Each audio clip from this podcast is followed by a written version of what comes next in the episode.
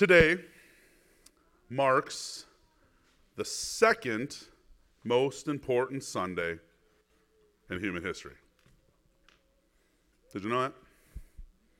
Next week is number one. It's Easter Sunday. It's the day we celebrate that Jesus rose from the dead. But today is number two. In fact, it's such a big day that it gets its own name. How many Sundays can claim that, right? The second Sunday in September doesn't really have its own name. The third Sunday in July doesn't have its own name. The fourth Sunday in January, not so much, but this Sunday gets its own name Palm Sunday. So, what happened? What was the big deal? Why is it such a big thing that throughout history people have celebrated this for almost 2,000 years? That it gets its own name. What happened that made this Sunday so earth shattering and history changing? If I could, I would love to paint the picture for you for a moment of that first Palm Sunday. Can you see it? Jerusalem is packed full of people. If you show up now and you're looking for a hotel, forget about it because they're booked. You're going to have to stay out in Jericho or Bethany or somewhere else, but Jerusalem's packed. You're not getting a room. If you want to go get something to eat, you're going to wait. There's going to be a couple hour wait because everybody is trying to get something to eat. It, the city is overflowing with guests and visitors from near and far. But they weren't there for Palm Sunday. They were there to celebrate the most important event on the Jewish calendar. People were there to celebrate the Passover. All right, real quick history in the Passover that's when God rescued his people from Egypt when they were enslaved there. And you know how God did it? Remember what, it says in Exodus? God said, I want you to take a year old lamb, perfect, blameless, without defect, and I want you to slaughter it. And then I want you to take the blood of that lamb and paint it over the top of your doorposts because tonight the angel of death is going to come and kill all firstborn male in Egypt. But if you do what I tell you to, if you paint the blood of the lamb on your doorposts, the angel of death will pass over, right? That's where they get their name. He'll pass over, and the people inside that house will be safe. And so, year after year, people gathered to celebrate, to commemorate, to remember God rescuing his people in Egypt all those years ago. But this time it was a little different. Because this time there's another massive crowd making its way from a little town called Bethany, kind of a suburb of Jerusalem, down this path, the Mount of Olives, into the city. And it wasn't just a little crowd either. We're talking hundreds of thousands of people, even. And they're all making a noise. People are cheering, people are, are singing, people are taking off their coats and they're laying it down on the road. People are climbing trees and hacking down palm branches, and they're waving those because that was a symbol of victory. And they were throwing them on the path again. But for what? Maybe you can almost hear and picture some of the people in Jerusalem as they see this crowd of thousands coming toward the city gate. Like, what is going on? Who, who are these people and, and, and who are they cheering for? Who, who is this? And then as the parade gets closer and closer, the, the people kind of spread to the side, and there he is. Jesus, riding on that donkey to the shouts of the crowd into the city of Jerusalem. On that second most important Sunday in human history, Jesus is going into the city of Jerusalem to the shouts and cheers of young and old. Men and women, boys and girls, people who were from the area, people who had come into the area from near and far, singing his praises. It was a party. and if you could be at that party, it was one filled with joy, it was one filled with celebration, it was one filled with excitement. But not everyone was excited. There was a group of people who were not joining in on this party. They were not waving palm branches. They weren't taking off their cloaks and laying them on the ground for Jesus. Oh no.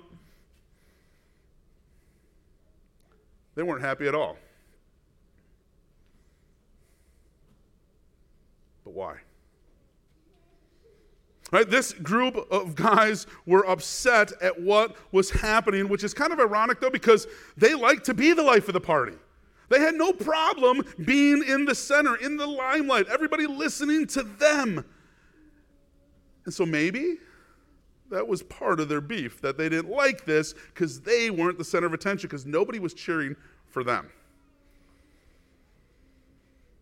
Well, there comes a point that these guys just can't take it anymore, right? And, and again, remember this Jerusalem is packed and they're fighting the crowds, trying to make their way to Jesus and the disciples. And finally, they get to a point, and this is what they say to him. They, they shout out to him, Teacher, hey, Jesus, hey, rebuke your disciples. Tell them to be quiet.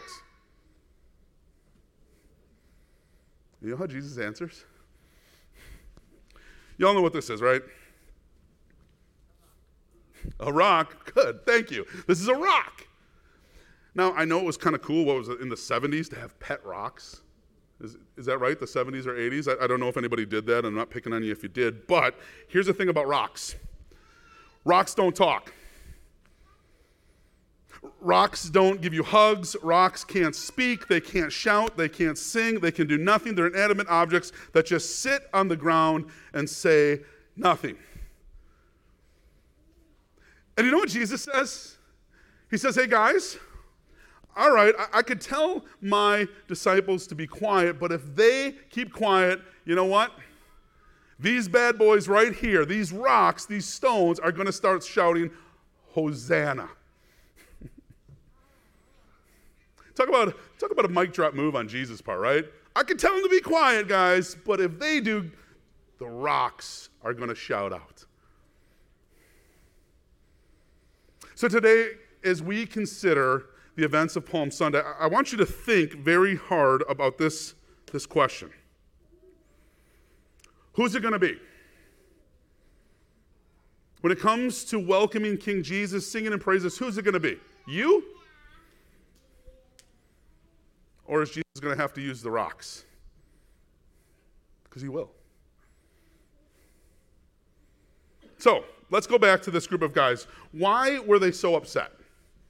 Why were they so grouchy? Why were they so angry that Jesus was coming in in this big party, this big parade, and all his disciples are cheering? Why were they so mad? Why didn't they just join in? I mean, who doesn't like a good party, right? But they refuse. And here's the deal it's not so much that they didn't like parties or parades or were mad at that, they didn't like Jesus. Now, the Pharisees, they were the religious leaders of the day, so they were like pastors, they were like church leaders. They, they ran the show in the church, but also very much in culture, in society, in Jewish times at that point. And people held them in high regard and looked to them. And they had no problem telling people when to worship, how to worship, how to do the God thing, even if God never said it in His Word. They had their own system of rules.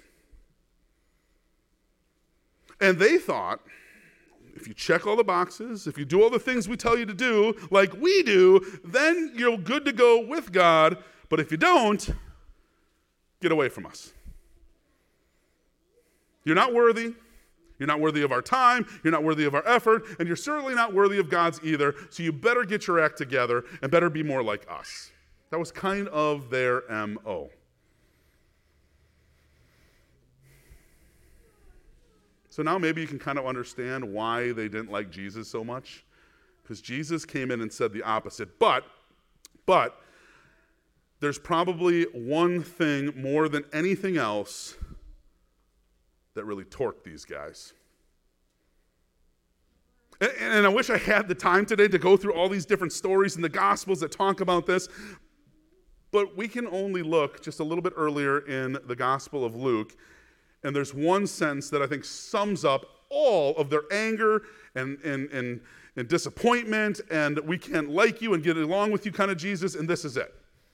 But the Pharisees and the teachers of the law muttered, This man welcomes sinners.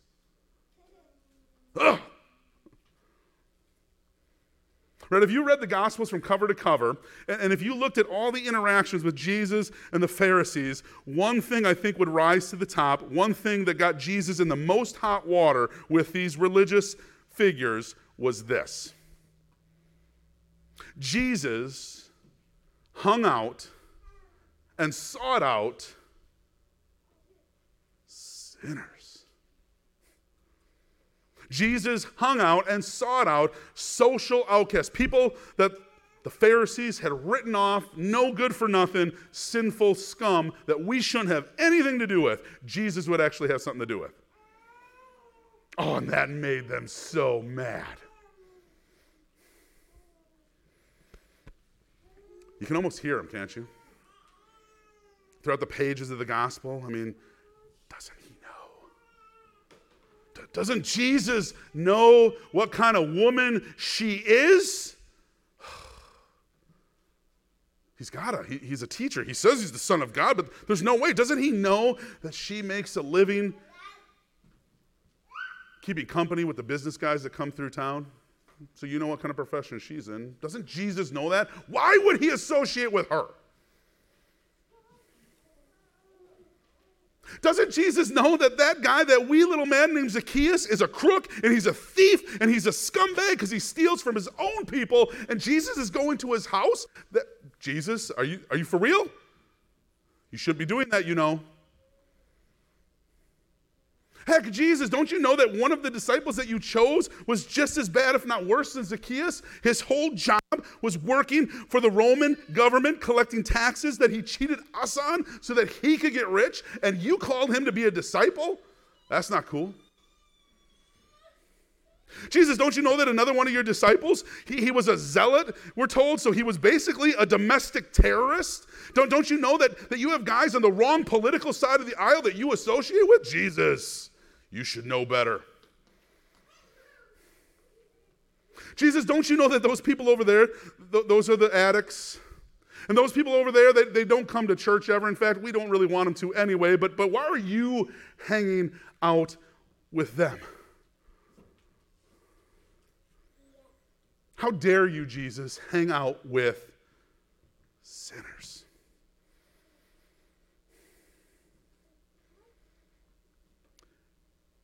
That is what really got under their skin.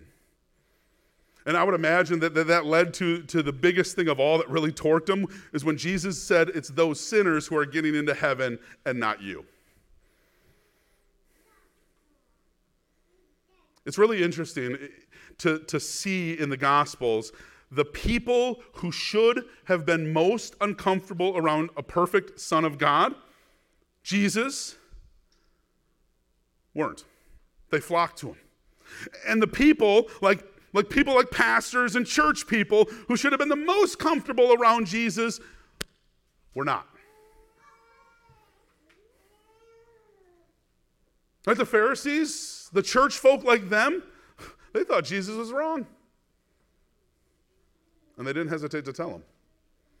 They thought Jesus was actually doing something sinful by hanging out with people like that. They couldn't fathom it. And so you see this interaction going back and forth throughout the Gospels of Jesus and the Pharisees. And the Pharisees hated him to the point where they plotted to kill him. And so they weren't cheering on that day. That, that second most famous Sunday in all of human history, they weren't celebrating. But you know what? At least that day, it's going to change on Good Friday, but that day, they were in the minority. On that day, thousands and thousands of people flocked to Jesus and were singing his praises. On that day, thousands of people were, were, busting out their phones and texting their family and friends and said, You got to get here. You got to see this guy. Jesus is coming to Jerusalem. Our Savior's here. Come and party with us. On that day, the crowds shouted, Hosanna, which literally means, Lord, save us, to the guy who was riding into Jerusalem to do just that. So, why the difference? Why do you have thousands cheering on Jesus, singing his praises, and you have guys like the Pharisees over here angry and upset and wanted Jesus to shut this party down? It's because these people over here saw in Jesus their Savior.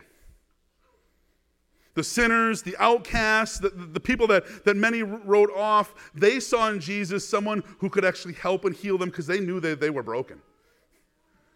And so they flocked to him by the thousands looking for forgiveness and help, and in Jesus they found it. I want to share one story from the gospel. I told you there's a lot of them, and there are, but I want to give you one story from the gospel that I think illustrates this beautifully. All right, here's the scene. The Pharisees and guys like them catch a woman in the act of adultery. Now, just think about what's going on here. They catch her in the act, okay? They rip her from the bed. They take her out to the streets, naked, maybe covered with a bed sheet, but I've always wondered where was the guy because he was doing something he shouldn't have too. And, and they're all there. They're ready to condemn her. They're all grabbing their stones, ready to pelt them at her. But then there's Jesus. Okay, let's ask the rabbi what's up. Hey, Jesus, we caught this woman in adultery. God's word says adultery is a sin, right? Isn't that a commandment? Yep, it is. And the punishment for sin is ultimately death, right, Jesus? Yeah, Jesus would agree. Mm-hmm. Yep. So we found this woman caught in sin. We're going to stone her. What do you say?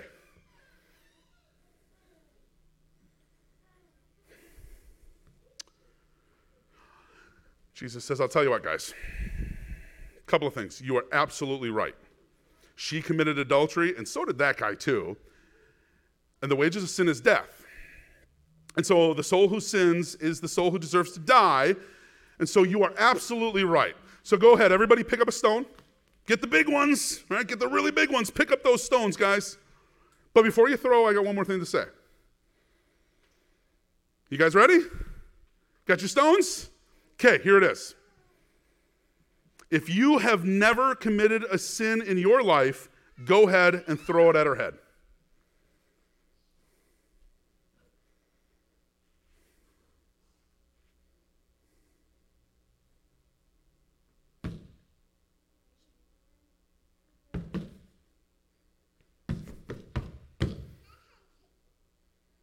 That's what the woman heard. You know what it was?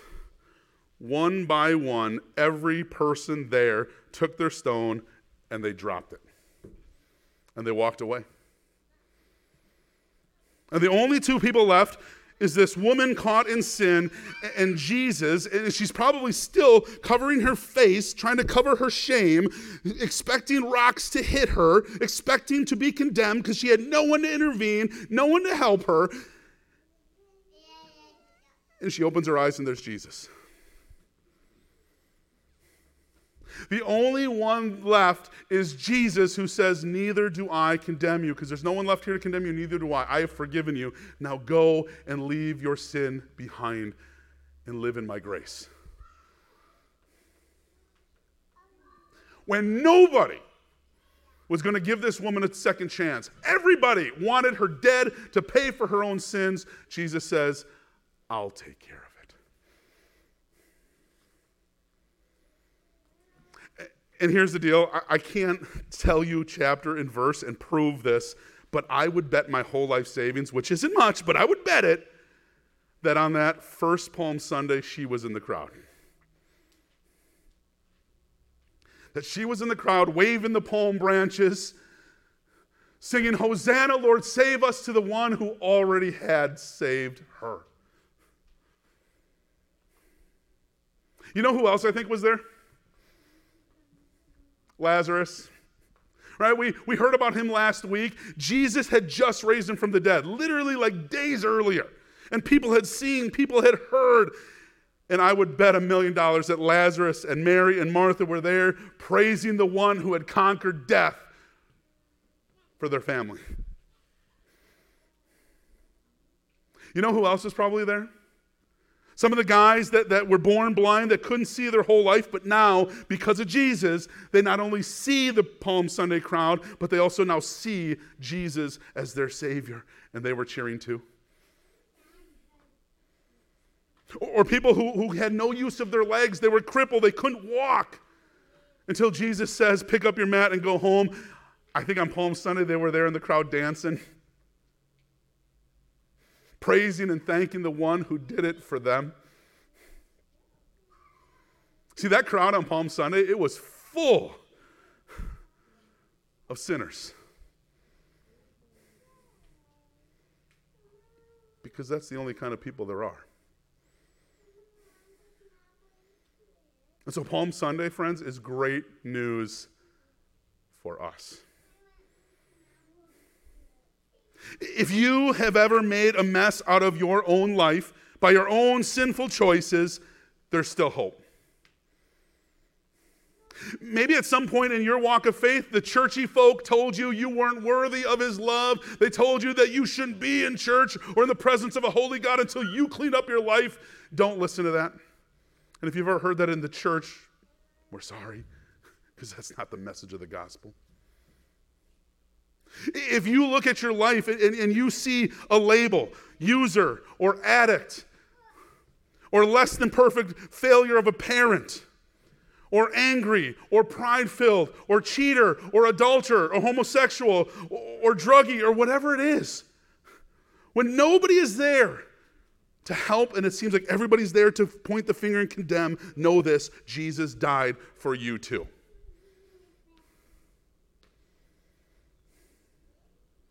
No sin is too great. No one is too far gone for the power and reign of King Jesus.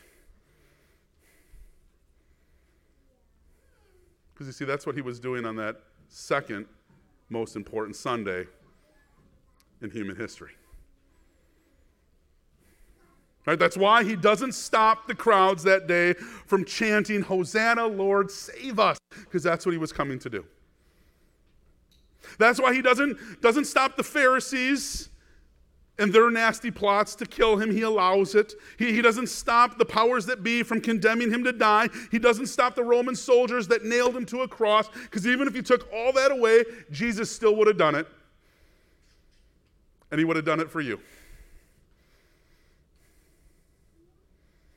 Because on that first Palm Sunday, he rode into Jerusalem to save you, and he did.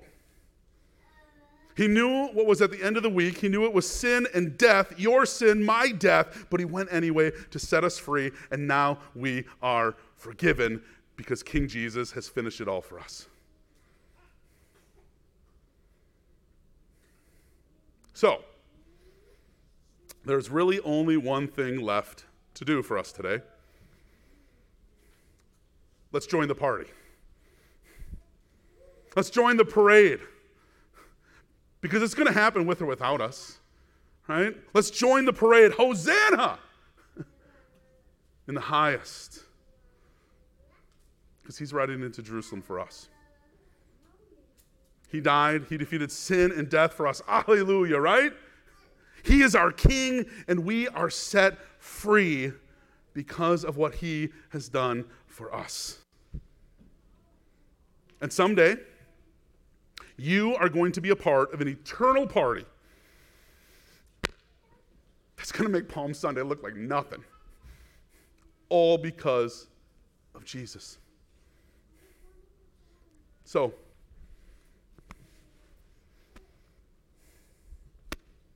who's it going to be? You? Or is Jesus going to have to let the rock shout it out? Because either way, it's going to. It's going to happen. Friends, Easter, the the greatest Sunday in human history is one week away. Let's get loud.